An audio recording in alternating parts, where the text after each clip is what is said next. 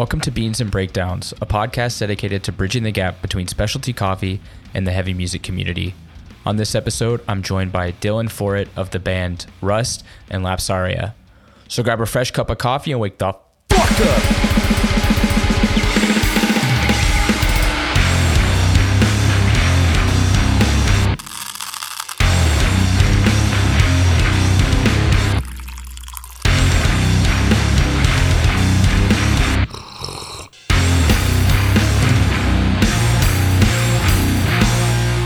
What's going on, Caffeinated Crew? Today, I'm joined by Dylan, my brother from another mother and another city and another country. That's me. From Rust. This isn't really Dylan. It's Addison. I'm his twin brother. So he's really in bed right now. Honestly, it could pass because it is audio only, but because I'm looking at you, I know that your ears are more stretched than Addison's. Yo, like, people still mess it up though, and I love it. Yeah. Like, people that I've known for like 15 years still like sometimes they're like, Addison, what's up? And I'm like, we're not friends anymore. Like, I'm like, look at the ears, man. Your haircuts are different too. Y'all don't have the identical haircuts. No. And I've also just let mine go. Like, I think his part's the other way. But like, we're both balding anyways, so it's like I'm gonna have to just start shaving it. You know, he's also got like a dope ass fade. I usually do. Yo, Chino, my barber, shout out. Like, he's gonna hate me. Like, I'm seeing him tomorrow, literally like 10 a.m. It's been like over a month, and I usually go every like 2 weeks.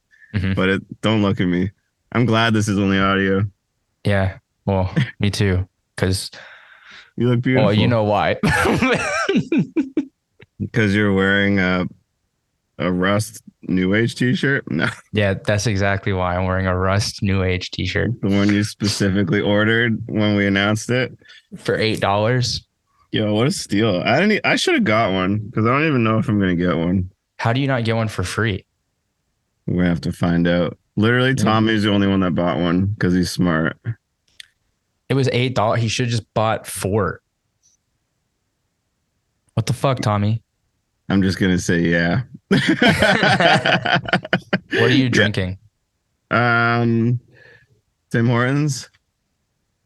Just kidding. I got almost hung up. I know. Can you imagine? No, Folgers. Do you know Monogram?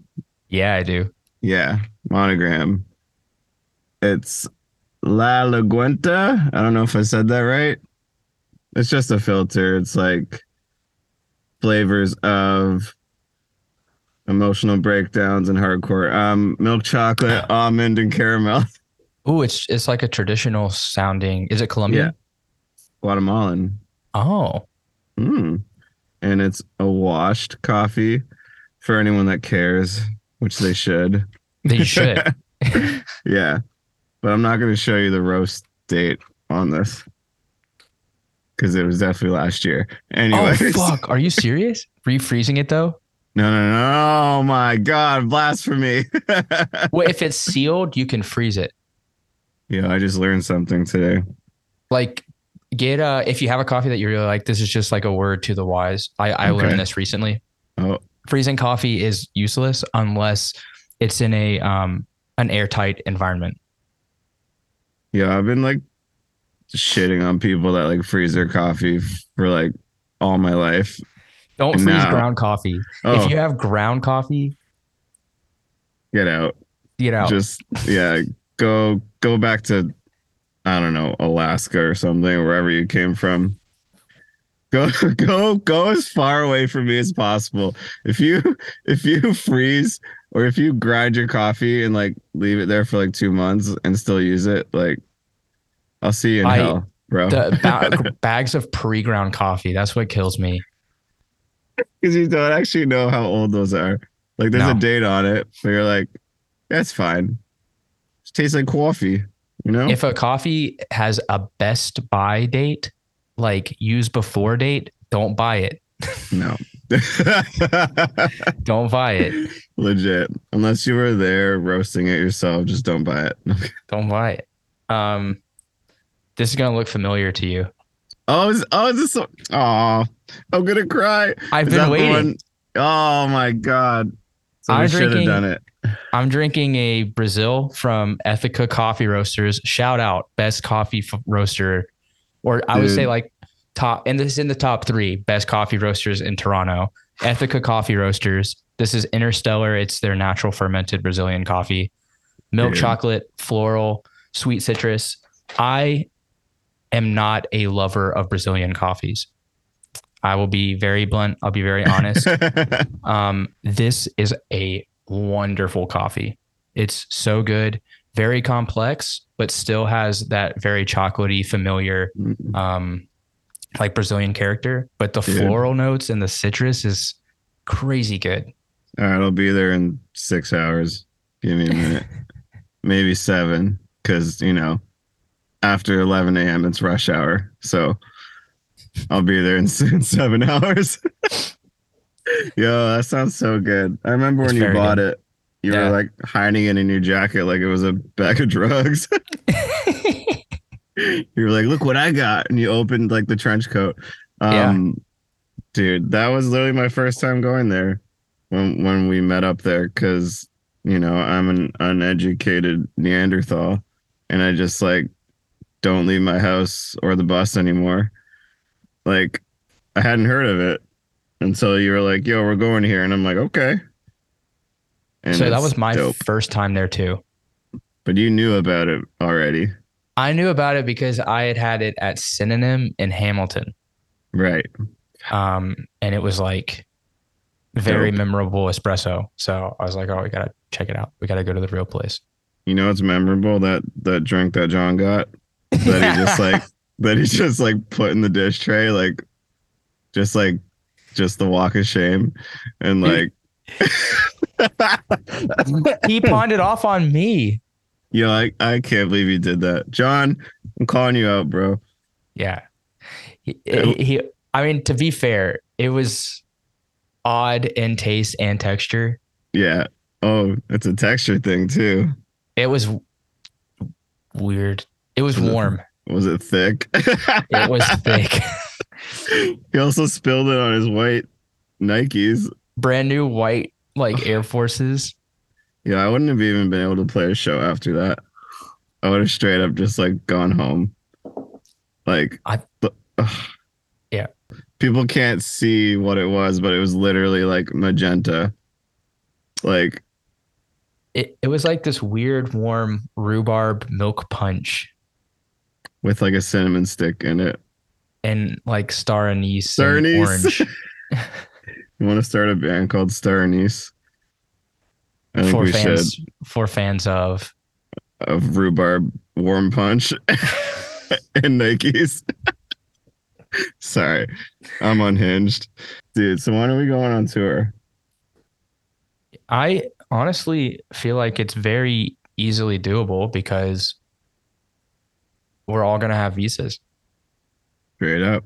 You guys are signed, so we're going to be the next band signed to New Age. Hell yeah. Like, shout out New Age. I mean, we haven't even discussed this, but I'm just manifesting it. Yeah, you have to say it out loud for it to happen. I know. I think Rick manifested it, to be honest. Really? Because straight up, like, when we started writing some new stuff, he was like, well, you know, you always have those talks of like, so like, what do you want to do once we like write some stuff? And we're like, well, obviously record it and then like see what happens and like maybe shop it around. And like, if nobody wants it, we'll just put it out ourselves. But like, if you don't ask, you don't know. That's true. And I was like, yo, like what labels do you want to hit up? Or like, who do you want to send it to? And, you know, we had a list and like his first choice on that list was New Age. So it was like, pretty wild. I think Rick's probably like the most stoked out of all of us. I mean, we're obviously all beyond stoked and like it's like a dream or whatever, but like Rick just like he manifested the hell out of it because like he's loved New Age forever, and like every time we talked about it was just like basically that was the only option. What was your first choice? Pure noise. No, I'm kidding. Dude, you can't put your first, you can't have your first time release out on pure. Come on. I'm kidding. I'm kidding. I mean, as fun as that would be. That was a dig. Sorry, John. Yeah, sorry. Sorry, old band. Talking about manifesting. Oh yeah, well that too. Speaking about manifesting though, Mundy's Bay reunion. Yo, do it right now. Do it, right? Stop being in every other band, John, and just do Mundy's Bay. So because this is another Ontario episode, I feel like Ontario loves Mundy's Bay like more than even Montreal. So more than John. all of my Ontario people listening, start a petition, just get as many signatures as you can. We only have like 2 members that we need to convince. Yo, one show reunion, final show. Yo, speaking of reunions, I mean, not really a reunion, but it just brought to mind that thing I sent you, the Emery tour. Did you see that? They're not coming here though. I know. But they're going to be in Toronto, right? Shout out Emery. Why aren't you coming here? They never come to Canada. Yeah, it's with the Almost. Did you see that? Oh my God. I didn't see that. Yeah, they're playing like Southern Weather? Is that the album? Oh man. That's the best one. Yeah. So they're both doing albums. That's the one that Aaron played everything. He recorded it all himself. That was like one of those moments where I was like, I should just give up on life because if I can't play drums, play guitar, play bass, and sing, like, why am I even trying?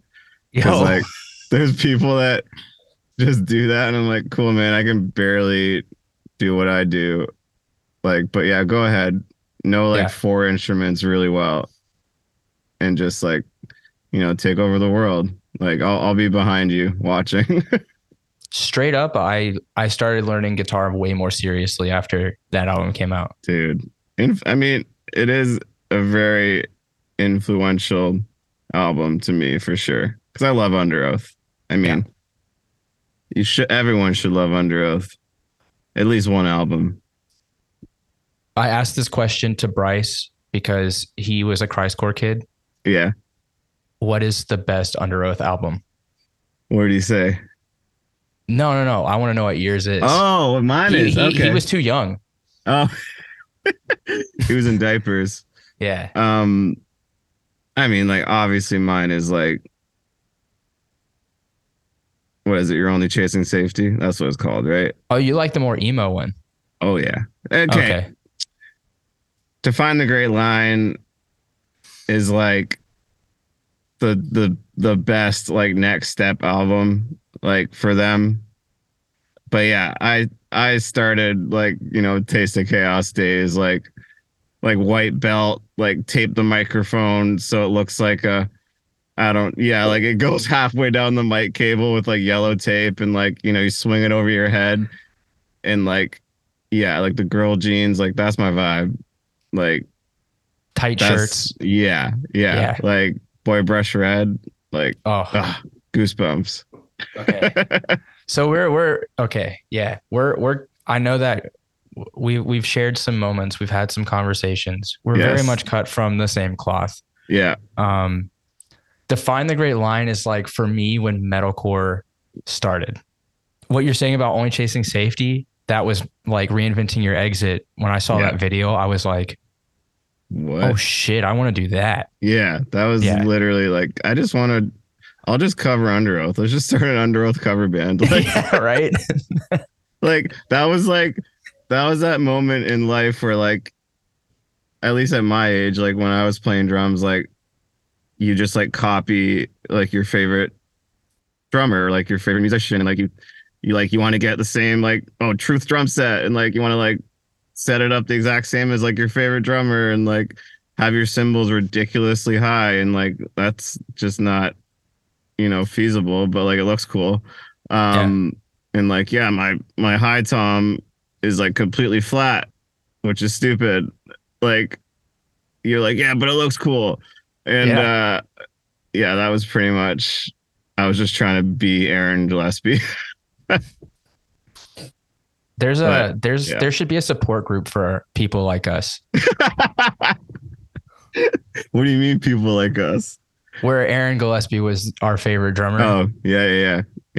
And because I made my dad drive me 2 hours on a weeknight once when Underoath was touring with August Burns Red and Emery. I think I might have seen that show. Maybe. It was the Lost in the Sound of Separation tour. Yes. Yeah. Yeah, I think it hit Toronto.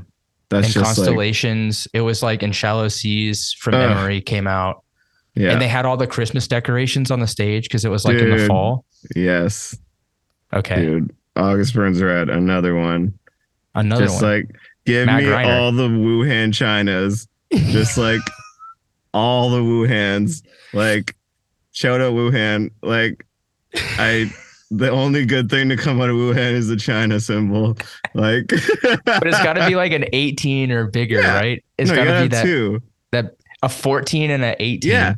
Yeah, the one right in front of you, and then the one to the right. I mean, I know now everyone's going left, and you're just like, okay, whatever. Yeah. But like, nothing better, and it breaks after like one show. What did you think about that configuration? That some people, this was like metalcore. It was very much metalcore, and I was more deathcore. So I liked having the ride, right next to my rack tom, and then China was far right. Yeah. Oh yeah. So like 100%. But then there were those that would, instead of doing the ride next to the tom, they would do the China next to the tom. Okay. And they would, you remember that shit? I do. Yeah. And then they would do the metal. It. They would do like the ride far right. Yeah. Cause like, who needs that? Like, it's just for the bell. Yeah. It's just for the bell. So why not just get a bell? Like, screw the ride. Get like, the 11-inch Zilbell and you're set. Dude, I have both of them. Like, I straight up have like the really tiny one and then like the big massive one that when you hit it, it just rings forever.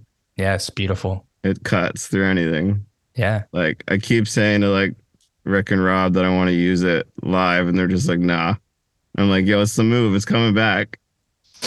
But so on the demo, on the Bruiserweight demo on Hard Times, you know how it starts with like the hi-hat and there's a bell hit? Is that... That's an 11-inch Zilbell or a 9-inch. You don't need the ice bell. You need the Zilbell. That's the OG one. The ice bell's lame. Yeah. It's a knockoff. Let's just be honest. I've heard it described as a $75 joke.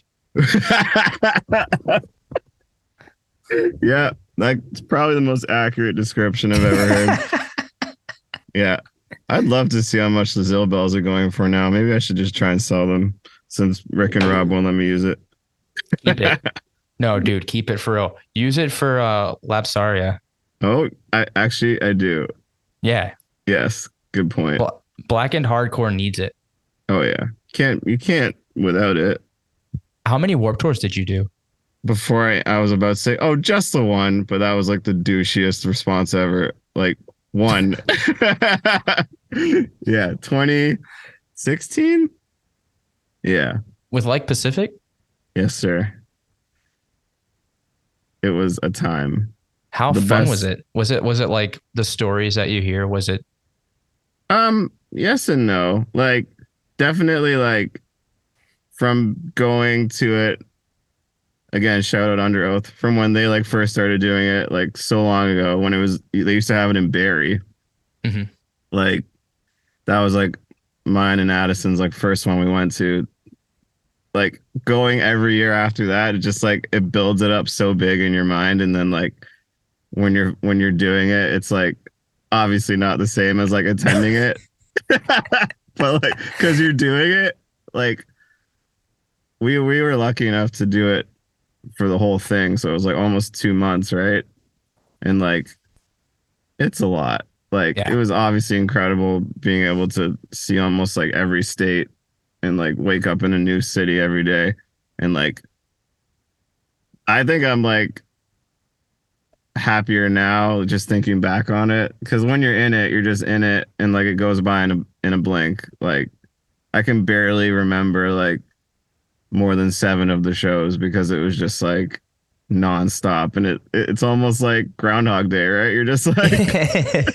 You're like, you see the same people, the same stages, the same like conservation area or like wherever you're playing. Yeah. Like amphitheater, and it all looks the same. Some parking lot. Like, yeah. Yeah. Yeah. You're like, oh, sick. Like, I'm in New Orleans. Like, but am I?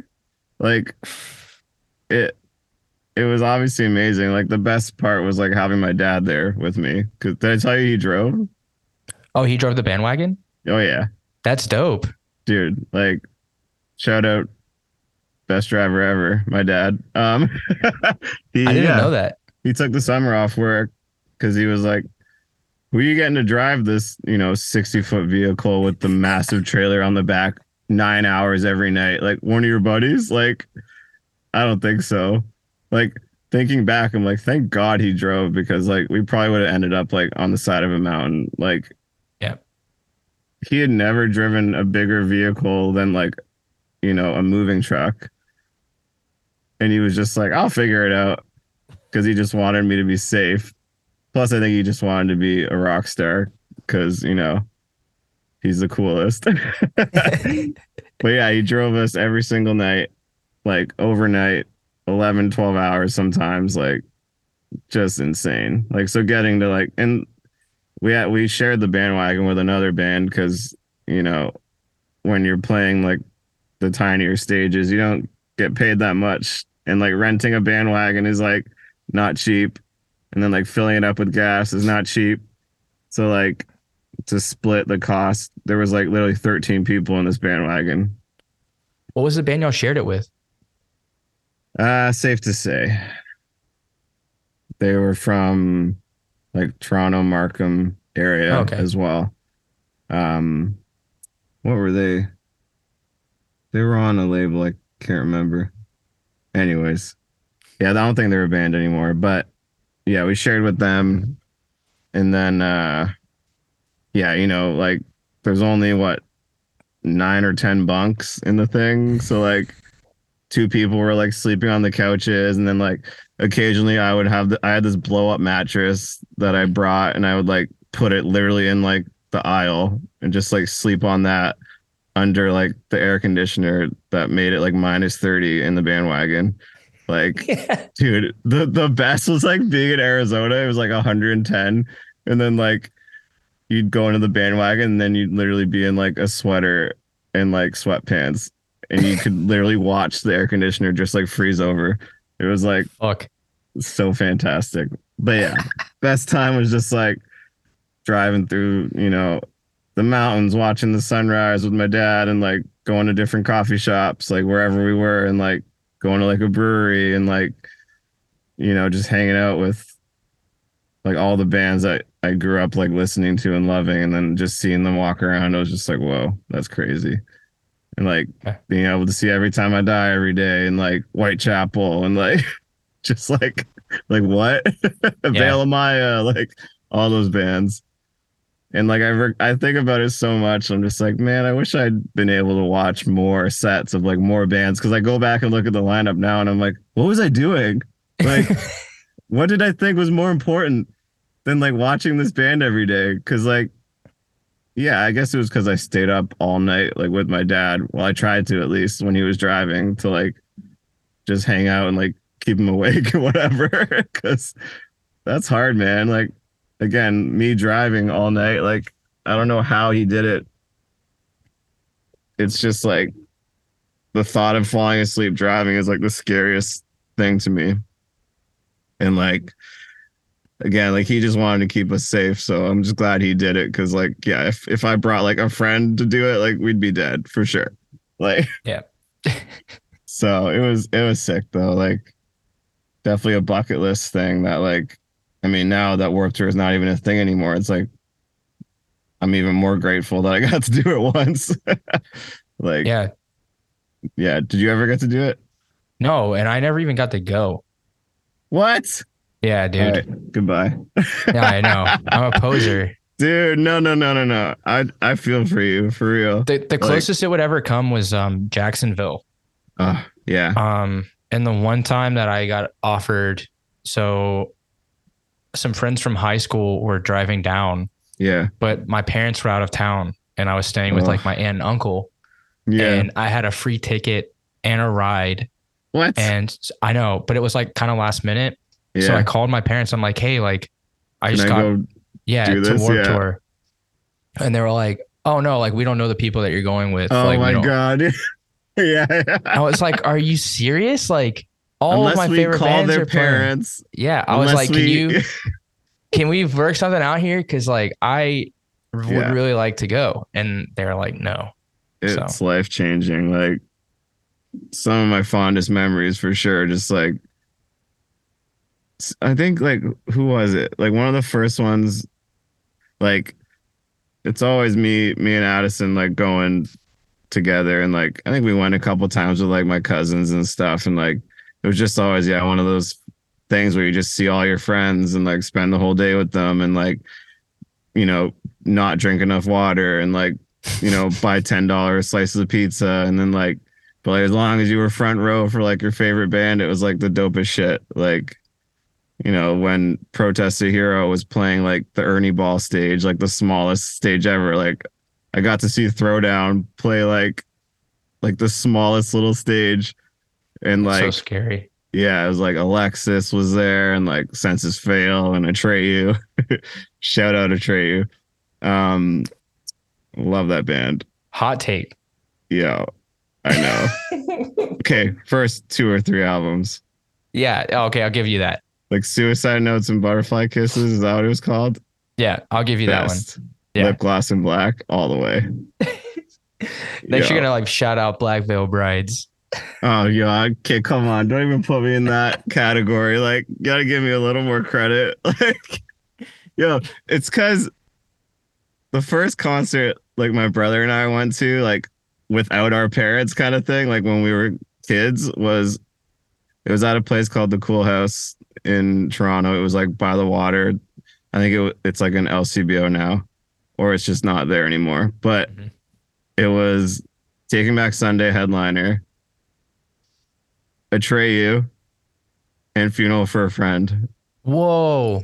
Dude, like, first time I ever saw like moshing or like people throwing down, and I was like, what are they doing? Like the first time I ever saw arms flailing at a show, and I was like, is this what people do? And then like, obviously I embraced the hell out of it.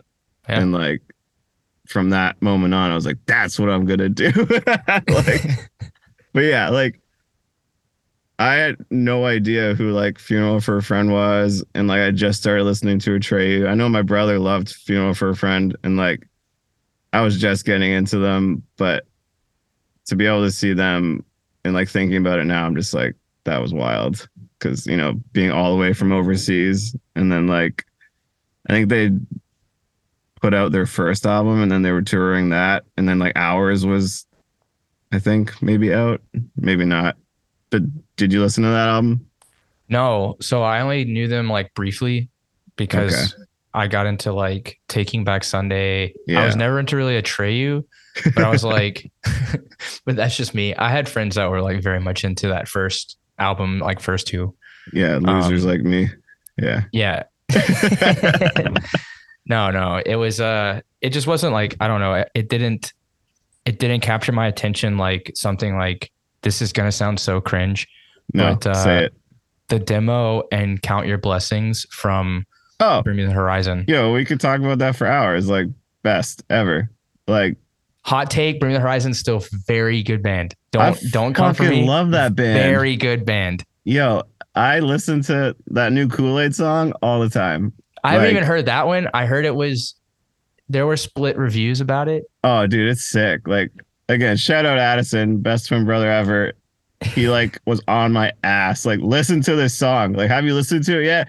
And I was like, I can't even get over the fucking album art. Like, it's literally pink with like a skull Kool-Aid jug. And I'm like, what the fuck is that? Like, I'm not like, I'm just imagining it sounding like baby metal or something. Right. And I'm just like, I can't.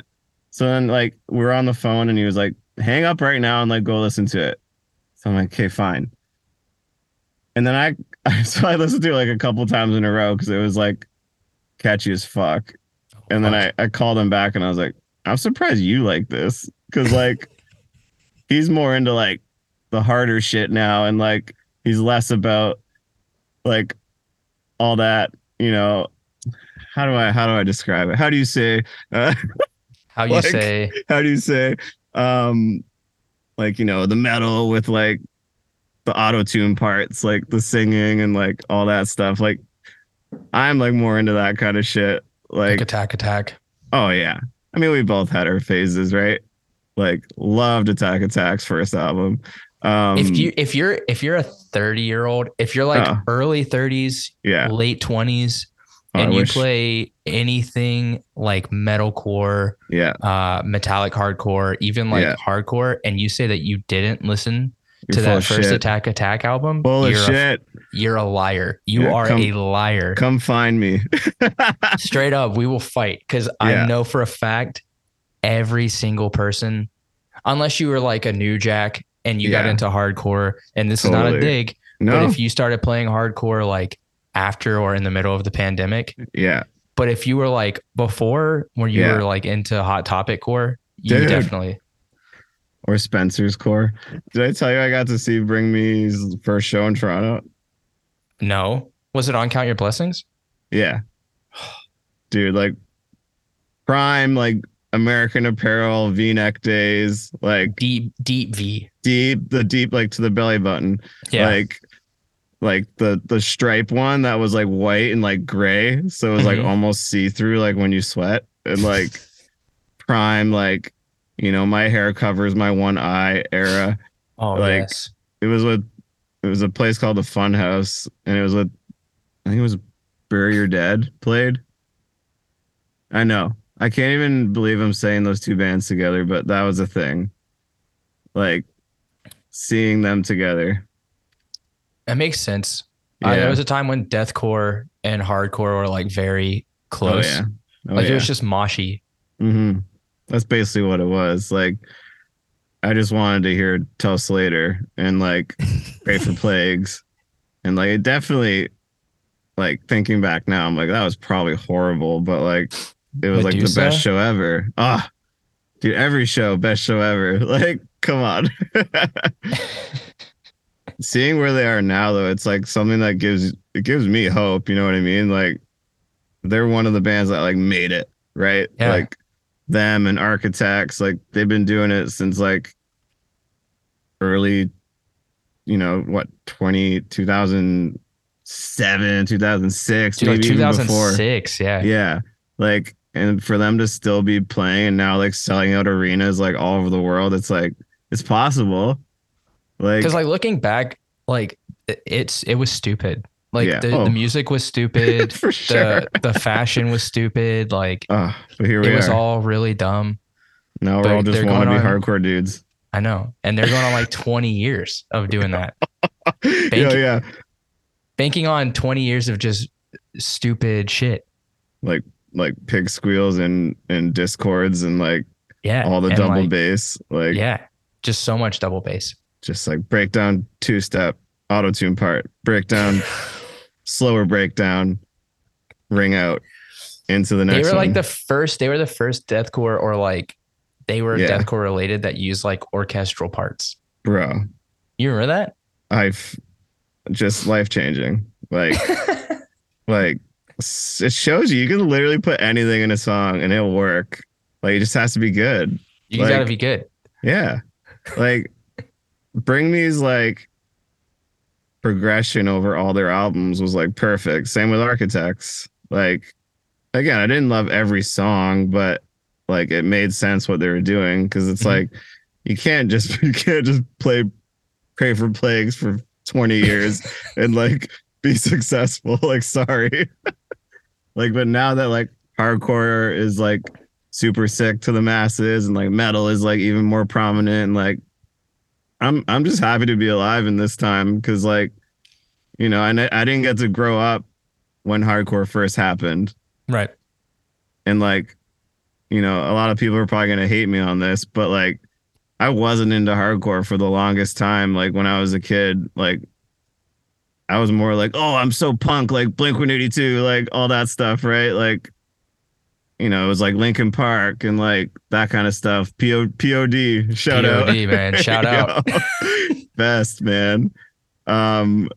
Like that kind of stuff, and like The Clash and like Sex Pistols, like that was stuff that I started to listen to growing up because my shout out my parents, like without them, like I wouldn't be listening to anything that I listen to. Like they were always playing music in the house, like from The Clash to like Queen to like Supertramp, like Michael Jackson, like whatever. Like the CD collection and vinyl collection was like through the roof. Like I can vividly remember my mom being like, "You got to get rid of some of these. Like it's just, there's just too much." And my dad would just like hide them in different places in the house. Yeah, but, like she thought he like got rid of some, but like he didn't. Mm-mm. He's probably got an Alan Jackson CD. Oh, 100%. 100%. The amount of like CDs I have that I just like took from my parents and like never gave back. Like definitely a Jack Johnson CD or two. But like, yeah, like Addison was like the reason I got into like harder music, because he was the one that was like embracing like The Used and like Taking Back Sunday and like even like bands like Copeland and like, oh fuck, I haven't heard that name in a really long time. Copeland, shout out. If you want to get emotional and have a breakdown, like put on some Copeland, bro. Put on some Copeland. That coffee song, the best. Speaking of coffee. Speaking of coffee. Yeah, it's like Addison got me into all that stuff. And I used to like, you know, I'd hear him blasting it in the bedroom and I'd be like, yo, turn that shit off, like whatever. And like, we grew up in that age where like, yeah, you were just surrounded by what metalcore and deathcore and all those bands. And then like the hardcore world was like totally separate and like everyone hated on each other. And it was like, I didn't appreciate at that time like what hardcore was, and I'm like just glad that now I do over the last like 7-8 years, because before I was just like, oh, it all sounds the same. I was like that typical, you know, idiot response of like, oh, it, you know, it doesn't sound different, it's not cool, like whatever, it's just the recordings aren't polished. Yeah. I don't have that Joey Sturgis 808 like Devil Wears Prada like shit, you know, like shout out Kyle, love you. But yeah, like I didn't appreciate it at the time, and like I grew up going to shows and seeing hardcore bands, and like because they were on the same bill, like it was back in the day when you'd have like a ska band, like an emo band, like a hardcore band, and like a metalcore band all together.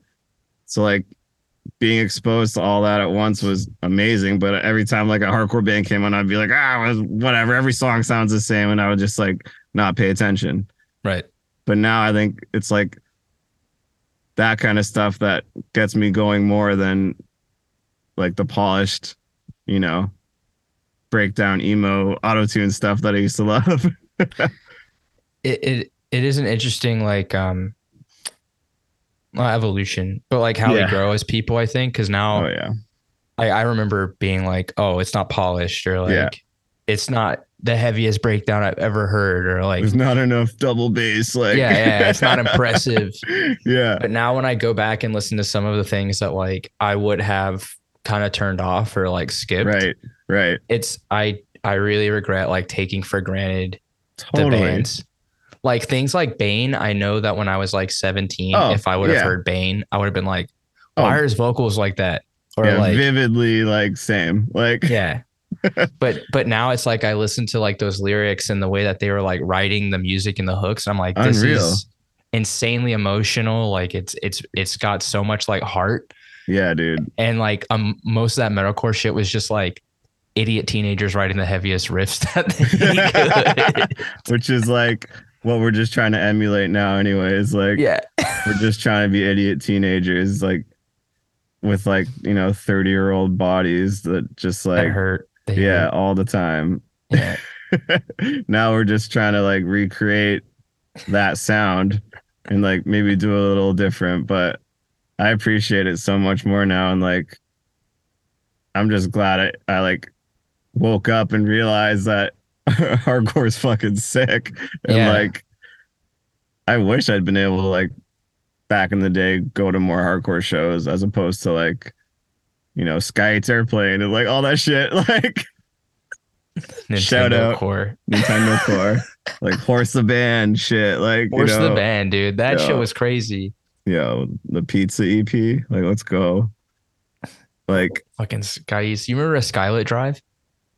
Dude, this week I had a playlist on, like, just like, I don't even, I think it was like, I can't remember what the playlist was called, but I just put on a random one on Spotify, and it had, because it had like A Day to Remember, and it had like all those bands that I listened to growing up. And then like a song came on and I was like, who the fuck is this? Like, I knew it. I knew all the words. I knew all the parts.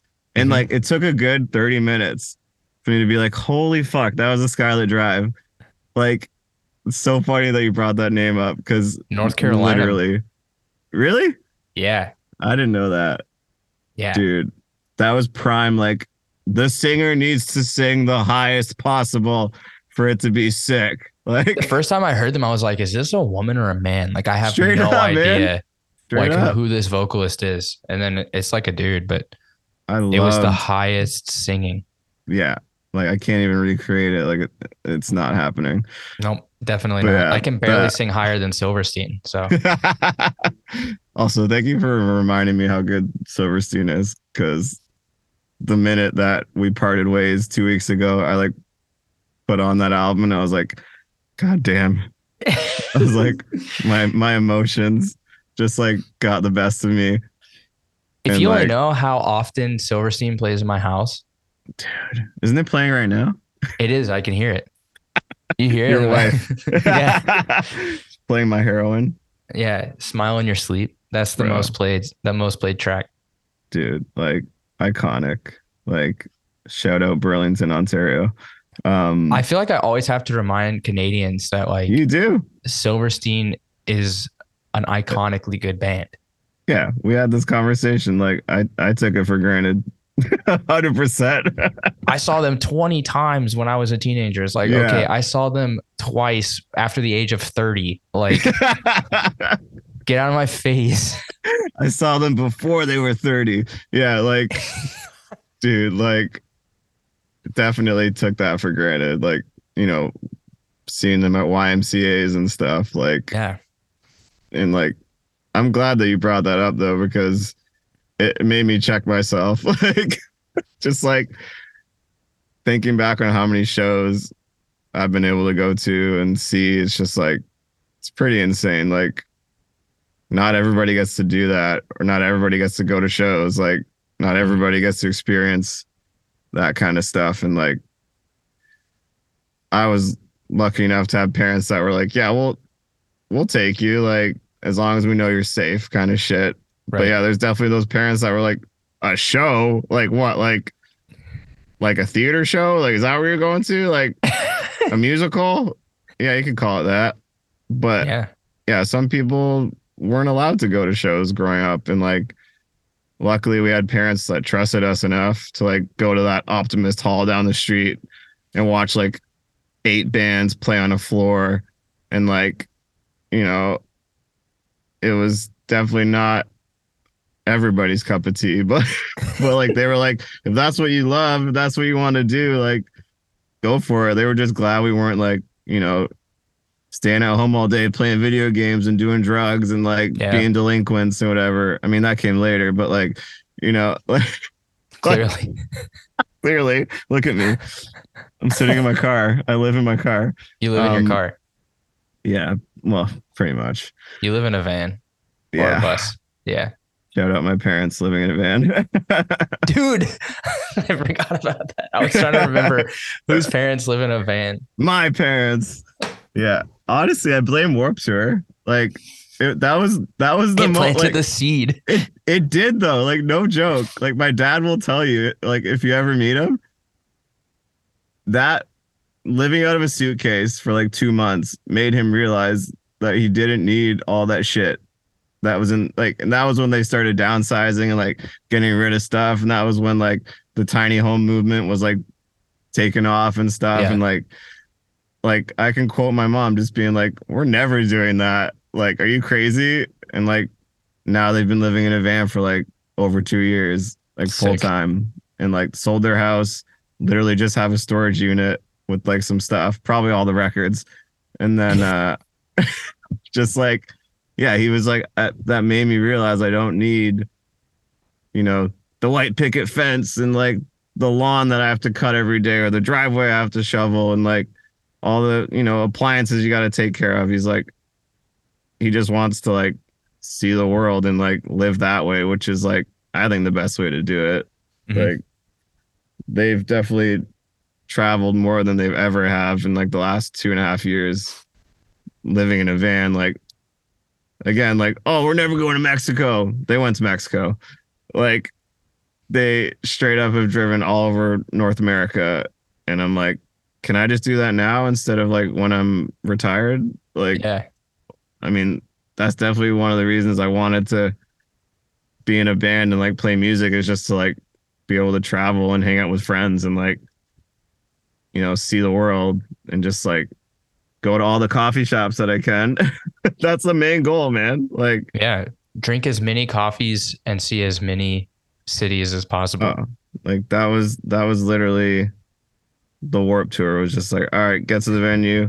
All right, when are we playing? Like, okay, gonna go take an Uber to like said coffee shop. Like, didn't get to go to as many as I wanted, but like still being able to even go to like 5 or 6, like, was amazing. Like Barista Parlor, and like there was a couple in like I think Denver that I went to, and like, yeah, even in Jacksonville. You were talking about Jacksonville before. Like just being able to try different coffees like in different cities was like, that made it for me. Like, mm-hmm. I don't know. I know I'm like kind of a coffee snob, and like people like hate on that shit. And they're like, why are you making us go out of the way to get coffee? And I'm like, because it's worth it. Like, yeah. You don't understand. like, come to my world. like, you're yeah. The one coffee person in Rust. I am. Yeah. Like Rob, shout out Rob, love you, but you're not a coffee person. You say you are. He's going to hate me for this later. He is. He's gonna smack you around for that. I'm going to see him tomorrow and he's going to be like, what the fuck? No, Rob appreciates coffee. I know that. Mm-hmm. And Rick too. Like I've been able to have a few of those moments with Rick, like even when we were in Montreal and like, dude, this is a core memory now. Like when we went to, was it Cafe Pista? Pista. Yeah. Yeah. And like, we all got pour overs and like, there was 8 or 9 of us just in that cafe, and like so many people just like walked out because they came in and saw all of us idiots just standing there like making the baristas make all these pour overs. And like I think that was Rick's like first time having one. Yeah. And he straight up went, it tastes like tomato soup. And I've never had more of a prouder moment of like, cause he said it and like was so worried that like I was going to be mad or be like, yo, you're stupid. But like, I'm like, no. Like tasting tomato in a coffee is totally a thing. It's good. He was like, oh, like, it's kind of earthy. And I was like, oh my God, he's using the right words too. Like it's his awakening. Totally. Cause like, you know, I'm selfishly just like trying to get him more into coffee and less on the energy drinks. Cause I don't want his heart to explode. But like that man's entire being is energy drinks. I don't think he has blood in his body. No, it's a plasma C4. Energy. It's like, yeah, it's a plasma taurine mixture. Yeah, is what runs through his veins. That's what they give him if he goes to the hospital. Yeah, like, they don't hang a bag of blood. They hang a bag of C4, taurine. Yeah, taurine. Or whatever ghost drink he's drinking. But dude, whenever we were playing Quebec City, the man's drinking, it's like 8 p.m. and he's drinking 2 primes.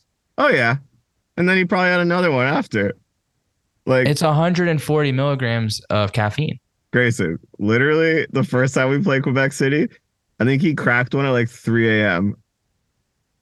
and like went to sleep. How? That's when you know. Like it doesn't. I'm like, is it even doing anything for you? He has a problem. That's a problem. That's an issue. Let's start another petition to get Rick some help. We're going to get an intervention. Maybe Rick. That's why he writes such sick riffs, though. Dude, like, the riffs are hard. Rick is like the riff master. And nobody knows this, but I've heard the EP. Okay. What EP? I'm kidding. I've heard the EP. I've heard, right? I've heard the EP. It's mid. It's so good, dude. It is like you were playing it in the car, and it has the most like it has the right amount of bass drops. Bringing it back. Yeah, it has like everything that you want in a metallic hardcore EP. And then you didn't even tell us that you were signing to New Age. So I was the only one that kept the secret, I think. Yeah, I don't even think. Well, I don't know if Rob told. Oh, he definitely told them. Oh, yeah. I think, yeah. It was so funny because you're like, don't tell Rob, don't tell anyone in Rust. And then we get back and John's like, Rob showed me the EP. And I'm like, man, y'all can't hold that was like, the best. Anything. That was, yeah. You know, Tommy's going to be so mad when he hears this. But because we had like so many serious conversations, like no one can hear this. Like, don't show anybody. Don't send it to anybody. And I was like, well, like if it's like on in the car when like Grayson and Nick and Ryan get in, like, oops. Yo, like, in fairness, we did show the new Bruiserweight music too. So it wasn't like it was a tit for tat. Yeah. Like it's the new bartering system. You show me yours, I'll show you mine. like this canceled. Is canceled immediately. Shout out. But yeah, like you did bring up Architects a suspicious amount, okay? I did. Whoops. No, sorry. You know the whole Architects thing now. Yeah. Anyway, it's okay. But no, man. Seriously, thank you for saying all that because I am like horrible at taking compliments and like I never feel like it's good enough and I never feel like my playing's enough or like whatever I'm writing is good enough. But like I know you wouldn't just say that. So thank you. I mean, like, I understand too. I can be very self-deprecating when like, people like the shit that I'm into. Yeah. You're like, are you deaf? Like, I'm like straight up just like, it could be better all the time.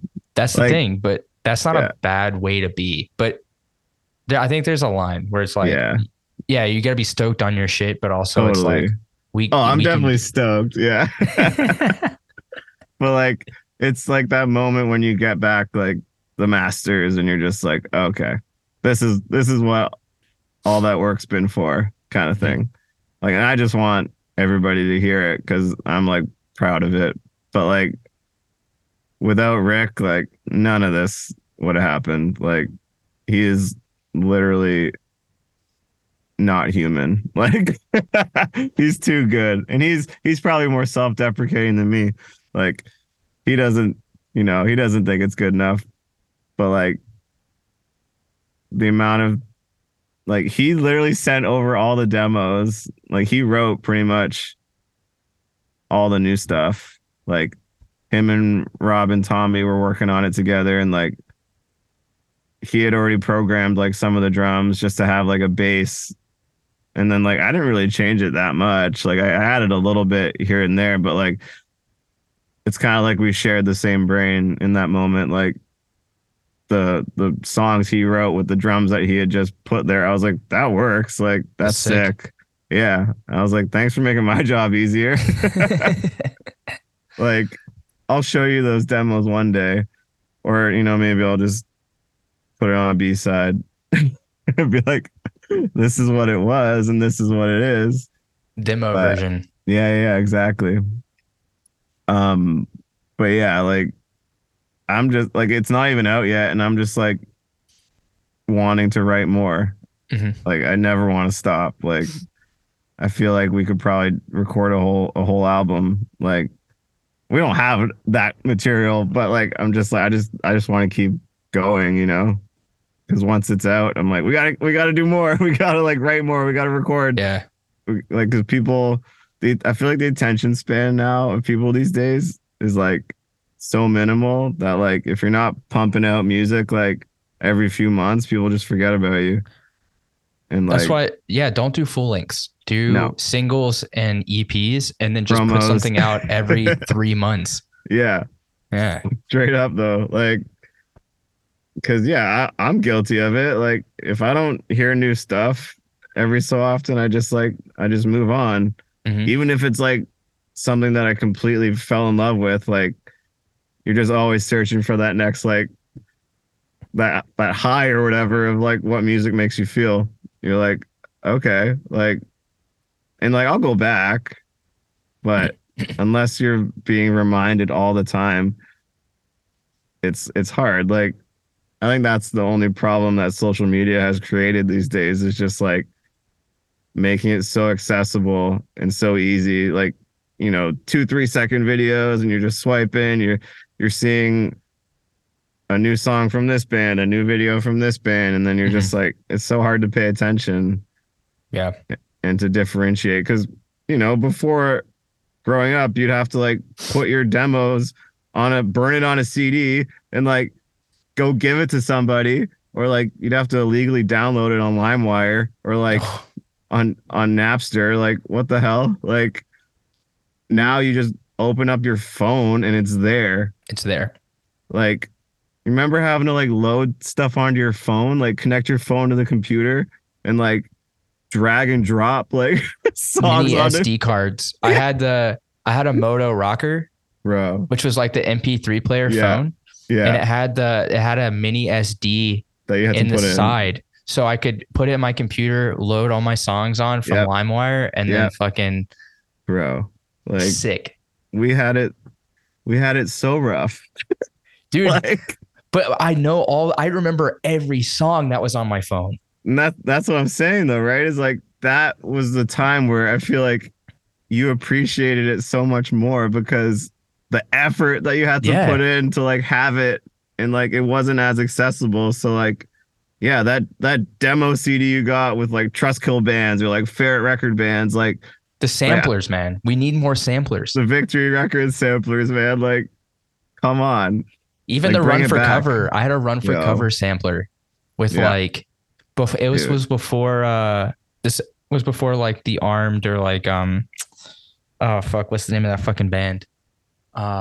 Drug Church. Oh, it was his other band, Self Defense Family. Oh, I remember them. Yeah, I love that band still. So it had tracks from them, Tiger's Jaw, Turnover, like, Citizen. Dude, we could talk about Turnover and Citizen, like, all day. Like, dude, still one of the best pop punk splits ever made. The 7-inch Citizen Turnover.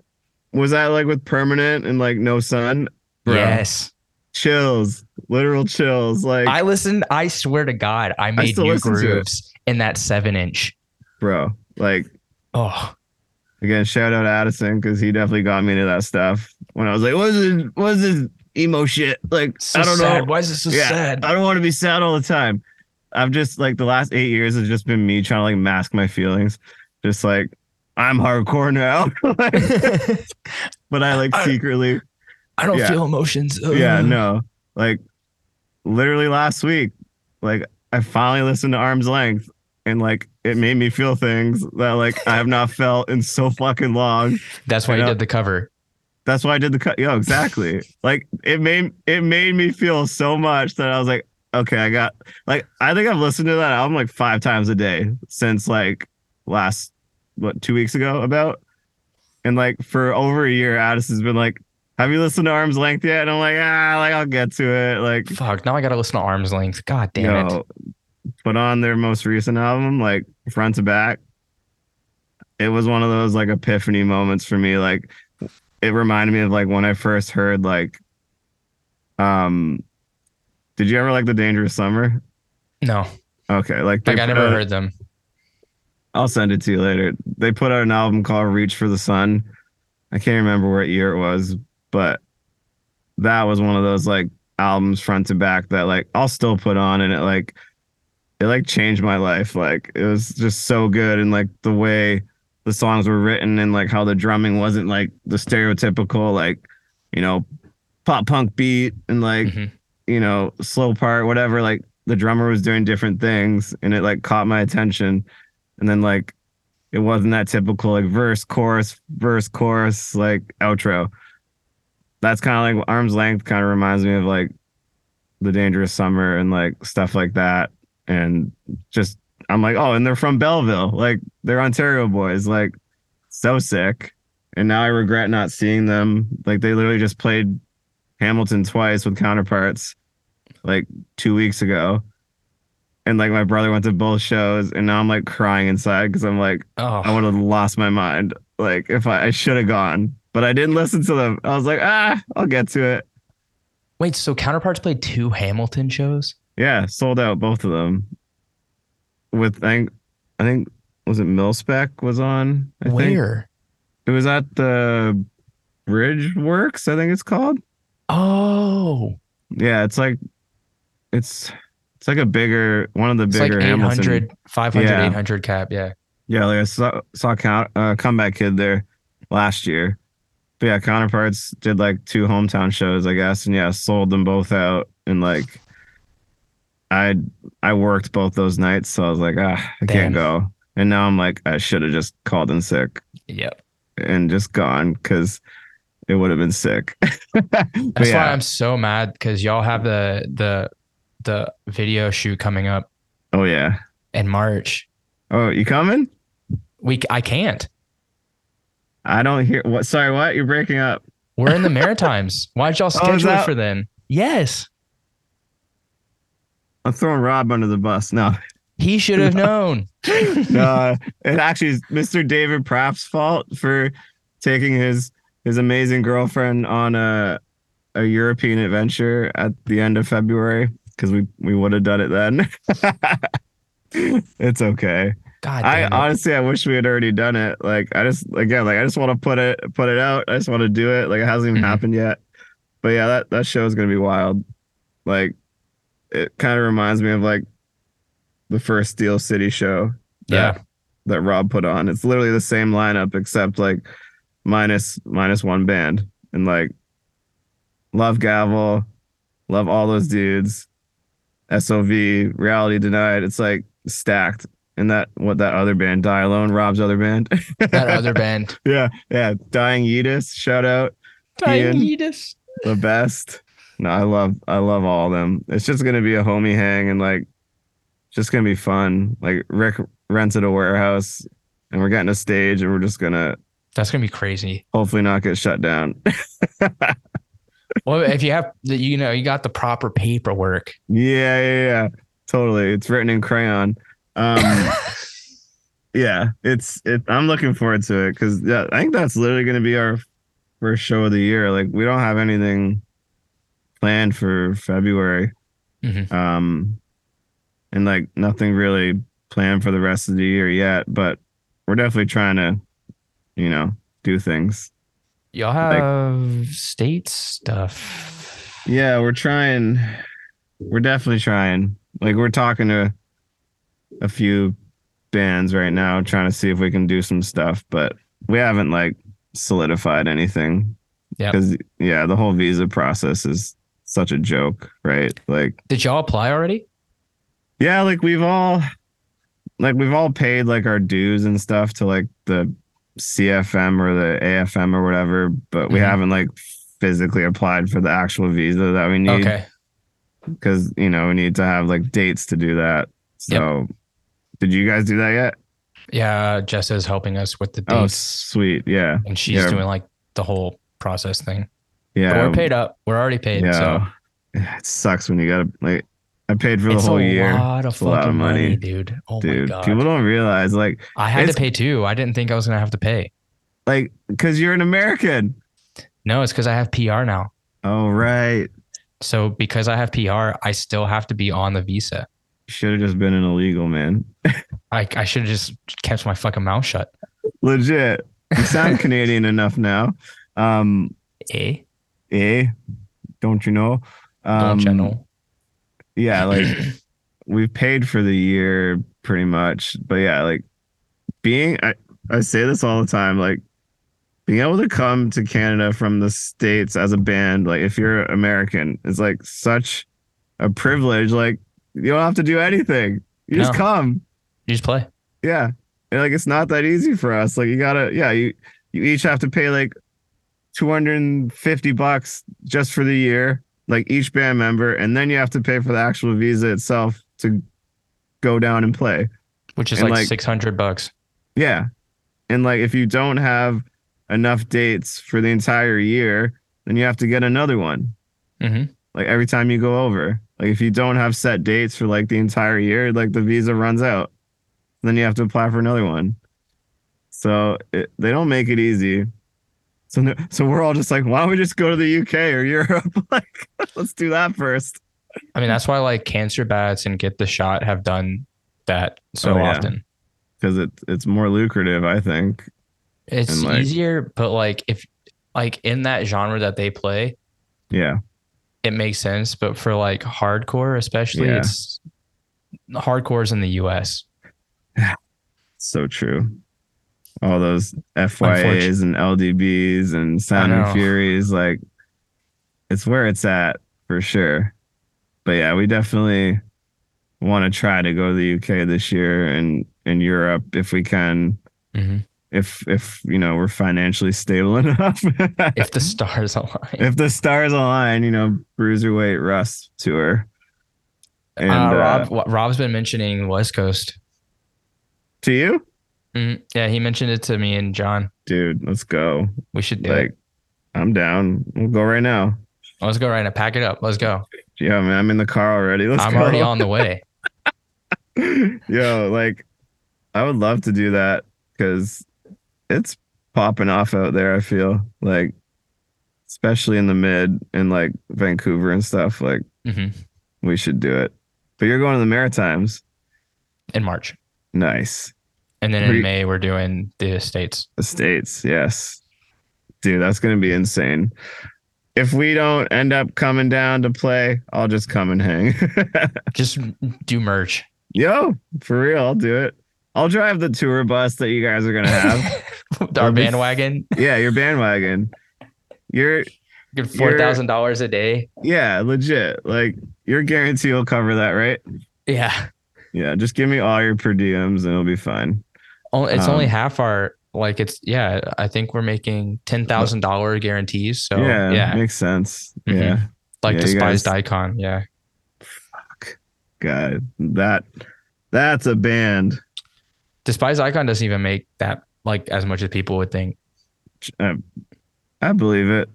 Like, but I feel like back when they first came out, like, that was one of those bands that, like, I would see people like wearing their merch when I was like, you know, into bands like Attack Attack and stuff like that. And I was like, who's that? Like, because I saw so many people like talking about them and repping them. And then like the first time I heard them, it flipped a switch in my head. And I was like, that's sick. Like that's heavy. That's heavy. Like, yo, Pig Squeals and like the fucking Gravity Blasts and like sounding like a literal fake drum machine, but like can actually play the parts. Like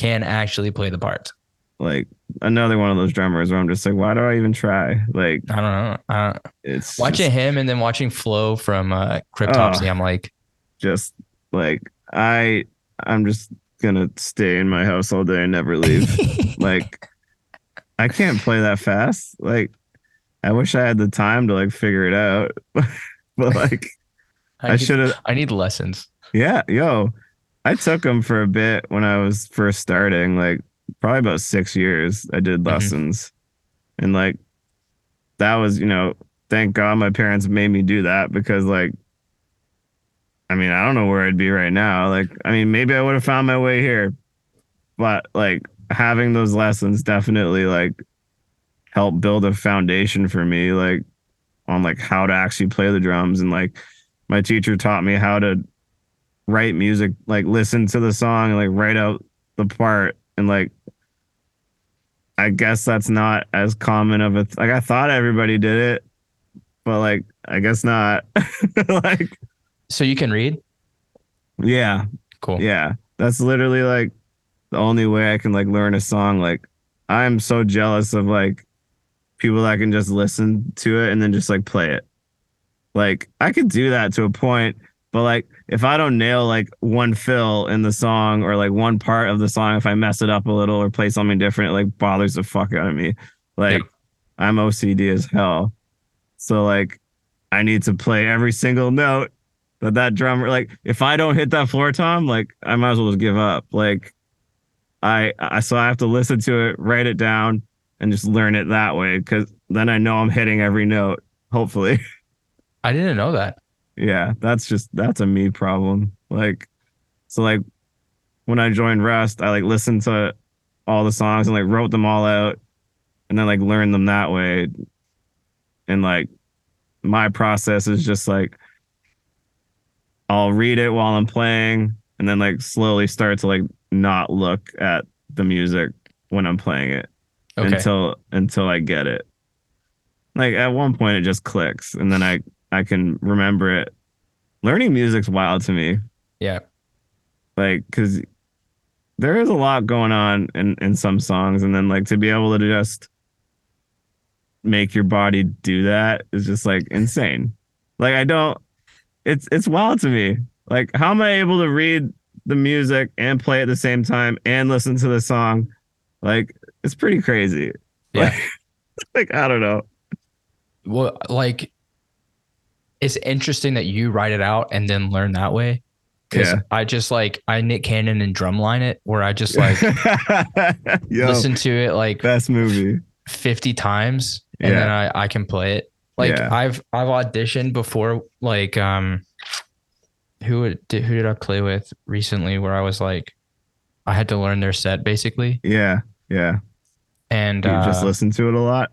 I watched a live set 100 nice. Times over the course of a week, and then I showed up and played. I'd be shitting my fucking pants. I know. Luckily it wasn't super high stress, but yeah, I could write it out, honestly. Yeah. And read it. Yeah. But I'm so lazy that I don't want to do those extra steps. I'd rather just fucking learn it to where in my sleep, I can sing the set back. Totally. But yeah. That's how I've always learned. Yeah.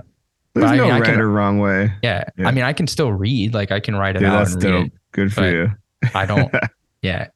I'm so interested that you actually write shit out. I've never met a drummer outside of jazz, a Larnell Lewis or something. Oh, where yeah. It's oh shit. Because wow. Larnell, he does the active listening, and then so he'll be learning a set on a plane, and he'll yeah. write it out and then be reading through it. That's what I do. Yeah. I have to, my brain will not let me do it another way. Do you find that writing it out? Do you find writing the drum part out helps you in your mind? Oh, that's crazy. 100%. There's so many times where I'll be playing the song, and if I'm wait, what comes next? If I have a moment where I forget, I could picture the sheet music, and I'll be okay, that comes next. That crash with the bass drum, my mind just will go there, and I'm okay, well, cool. But so I don't... you've got a photographic style memory, but recalling the yeah. actual just for drums. Yeah, that's crazy. Anything that's else? So nah. weird. Nah. I know, I'm a freak. Yeah, that is the most I'm so grateful that my teacher growing up taught me how to do that, because it's helped me learn hundreds of songs. I don't know if it saved me time, but I just feel if I was to do it the other way, or listen to it, try to play it, listen to it, try to play it, I feel that would take me longer personally, but it may take me 30 minutes to an hour to write out a song. Mm-hmm. And then I'll play it through however many times I need to, but I just feel that's faster for me. But yeah, some people can just listen to it and then just play it, and it's that impresses the fuck out of me. I will be honest with you. You are, in terms of accurate drummers, you rank very highly, oh of God. People that I know. And so knowing that that's how you do it now, I'm okay, that definitely... That's why it has to be that it has to be, because every time I've seen Russ play, it's it's dialed right.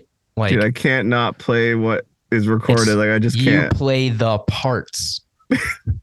I don't do that, dude. But I love that though. I love drummers who just or like musicians who play the part, but then also can like add stuff or like change it a little if they want, and like it still sounds sick. But like if I don't play what's like physically recorded, it bothers me. Like that's crazy. I clearly have a problem and need to talk to somebody. No, I'm very jealous of that. Like I really wish that I could play the exact same thing every single time. Dude, I can't do it. It irks me. Like I've physically had like a hissy fit. Just like if I like mess up a part, like even just like practicing at home. Like if I'm trying to like do a cover video and like I like missed that one bass drum, I'm like I want to just flip a table. Like it just like I immediately just have the most rage. Like I'm like, why the fuck are you so stupid? Like why didn't you get that? Like now you gotta do it all over again. Like fuck. Speaking of self-deprecation, but like, yeah, I can't. Like, I have to play what's written, or like, my life's over. So even now, like the new EP that we're maybe not putting out. You're not putting it out on a label that you just signed with. Yeah, no, maybe not. I gotta go back now and like write it out again. Mm-hmm. Just to make sure I'm playing what's recorded, because like what I'd written out to record is probably a little different than what was actually recorded now. Right. So now I got to make sure, like, okay, well, I can't sound different than the record, so I need to write it out again and relearn the songs properly. That's just me.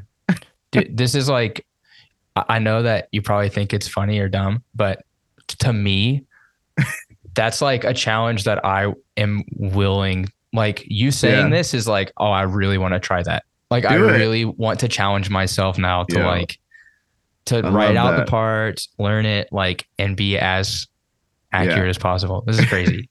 I appreciate this. I don't know if anybody else listening this far is like, oh wow, that's like really inspiring. Or if they're like, what the fuck man. Are they even talking about? If but I can inspire one person. Yes. To me, this is like challenge accepted. Like dude, I will do this.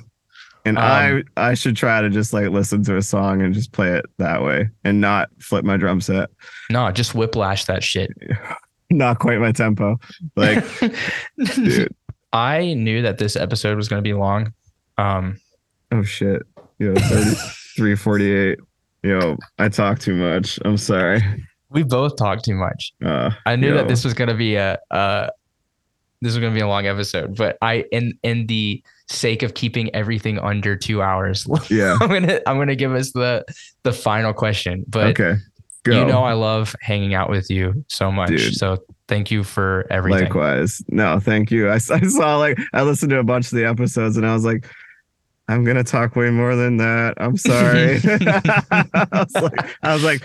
50 minutes. I was like, I hope I can talk that little. I was like, I'm sorry. You probably got a busy day ahead. I do not, but for the sake of consistency, I will. You do but 2 parts. We'll do 2 parts. What is your favorite city for beans and breakdowns? Oh shit. I mean, I expect a lot from you on this, honestly. Dude, fuck the pressure. Like obviously the first thing that comes to mind is like Toronto, because like I've just lived here my entire life. Yeah. And like that's where the most memories are. But like that's fine if you want to go with that. That's just like, yeah, you're making me think like, oh, but like there's other places. Like but yeah, man, just here, like just growing up in the general Toronto area, like there used to be shows in like Newmarket and like Bradford, like little towns like outside of Toronto that you'd go to every weekend. And like you could see your favorite band, you could see a new band, like you could see a punk band, a ska band, a metal band, and it used to be so sick. And like I know times change and like it's hard to run a venue and it's hard to keep it going, like you don't make that much, right? Unless it's a bigger venue in the city. Like it's hard now for the smaller towns to keep the music scene alive, I feel.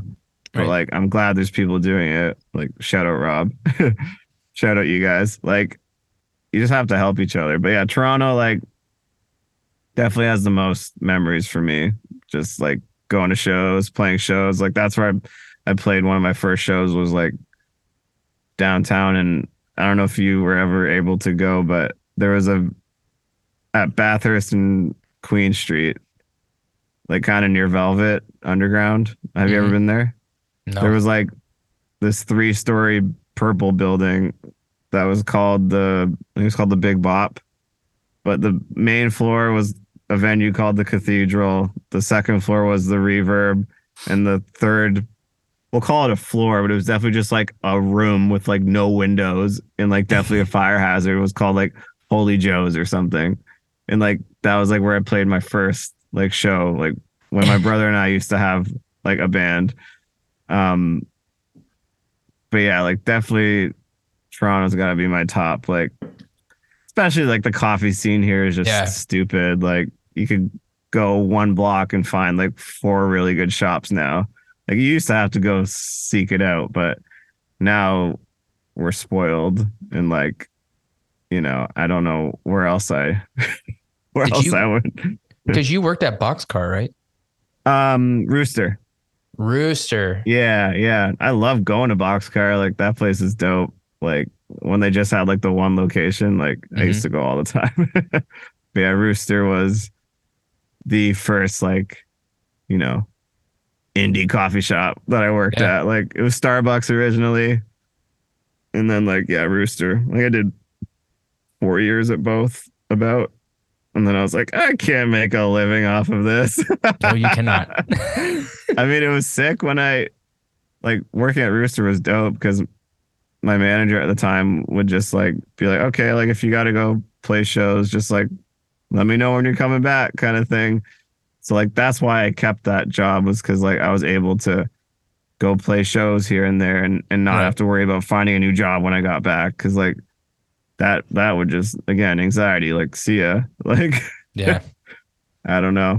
I also runner up Montreal. We'll go with that. That's a good one. Dude. And you showed me that Cafe Pista was dope. Like, I thought I knew some good coffee shops in Montreal, but then that one was like, holy shit. Like, how have I never been here? Dude, there's another one up Saint Laurent, like a little bit called Origin. And it's like, Origin a little bit different, but it's just as good. They're a multi-roast shop. Oh, and shit. Then there's one that I have a list. I'll take you. Yes, please. But there's a Japanese cafe sold. That's very good. Dude. So, what's it called? It's called Osmo. Like the shawarma? yeah. But no, not Osmos. It's like OSMO. Yeah, OSMO. It's like Osmo by Maru-san because it's like a kitchen. I have that one saved on my Google Map list. The shop architecture alone is... I remember, again, picture memory. Like, I could see the Google listing with, like, the photos. And, like, the shop looks sick. That's why I wanted to go there. And it had good reviews, too. So I was like... I should just come to Madhouse. Just come for the hangs. Yeah. Well, I do have weekends off. So maybe I should. But I'm not going to be feeling well the week before because I'm going to New York. But so I'll see if I can make the trek. I don't know. Did I tell you I'm going to see Mindforce? Oh, no. In Brooklyn. Oh, that's right. Yeah. So like we're going to dog sit for my cousin and like, yeah, they're conveniently playing when I'm there. So that's dope. I'm dragging Katie there. And I'm like, we're just gonna have to stand at the back because it's gonna be a war zone. Go to shows. Oh, we go, like we've been to a fair amount together. Like we've seen, like I drag her to my shows, obviously. But yeah, she loves that stuff. Like we went to City in Color, like we've seen the Black Keys, like 1975 Japanese House, like all that kind of stuff. And like she came with me, like I got her into Turnstile, which is sick. We went to Turnstile and like Spirit Box, like Spirit Box. She's showed me like some amazing bands and like I'm trying to show her some as well. So like, I love that she's open to coming to those kind of, like, she loves Alexis on Fire and stuff like that. Okay, good. And, yeah. So like, we have very similar tastes, but she's definitely made me appreciate like other bands that I never thought I would listen to. And like, she got me into Ariana Grande, and I'm just like, she's like my favorite. That's a hard sell for me, dude. I know. Hard sell for a lot of people. Yeah. But Taylor Swift, Ariana Grande, Halsey, Tate McRae, my vibe. Like, that's like, I know you're disappointed. But it's like, not so much. It's not. I just have, yo, your picture of me now is just like going downhill. You're it's like, not. What's happening? I promise it's not. You know, no. This is judgment free, but I find that music challenging to listen to. Your face tells me otherwise. Sorry. No, I get it completely. I don't know what it is inside me, but it just like that music just like satisfies something for me. Like when I listen to so much like of the heavier stuff, then like I'll want to throw on something with just like a sick beat or like some catch. I love the female voice. I'll tell you that. Like any female pop song, I'm just like, let's go. Like. As long as it's not completely stupid, like I mean, so Miley, I like Miley. Oh yeah, Miley all the way. Yeah. So Katie got me into Miley for sure. The new album slaps. She's let's just do a tour with Miley. I'm waiting for the call. yo, hold on, wait. I think this is her. You need two drummers. So yeah. Do two drummers on tour. It'd be like Slipknot. But Miley. Yeah, we didn't even talk about Slipknot. Yo, we gotta do this again. Yeah, we do. Because Slipknot was huge. How did I not say Slipknot before? Anyways, Slipknot's huge. Yeah, 100%. All right. Anyway, Dylan. Yo, Grayson. Thank you so much for your time. No, thanks for asking me. This is my first podcast ever. You're an actual. I'm like, he wanted to talk to me. I was like, I don't have anything interesting to say. You're the only person that I know personally that has toured on Warped Tour. So that was basically the selling point. Warped Tour used to be my nickname when I lived in Atlanta for a hot minute. That's because apparently I looked like I always was like, apparently I just looked like I should be at Warped Tour. Like, you look like the human version of Warped Tour. Bro, fuck. Like, I don't know if that's a compliment.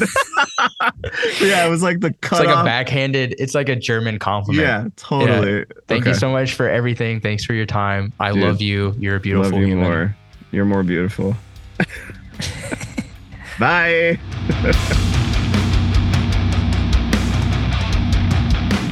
Thanks for listening to this episode of Beans and Breakdowns. I want to say a huge thanks to Dylan for hanging out on the podcast. Be sure to keep an eye out for the new Rust EP. They have a single out called Face Down, and they will be releasing the EP through New Age Records coming soon. If you've enjoyed the podcast, please subscribe and leave a review.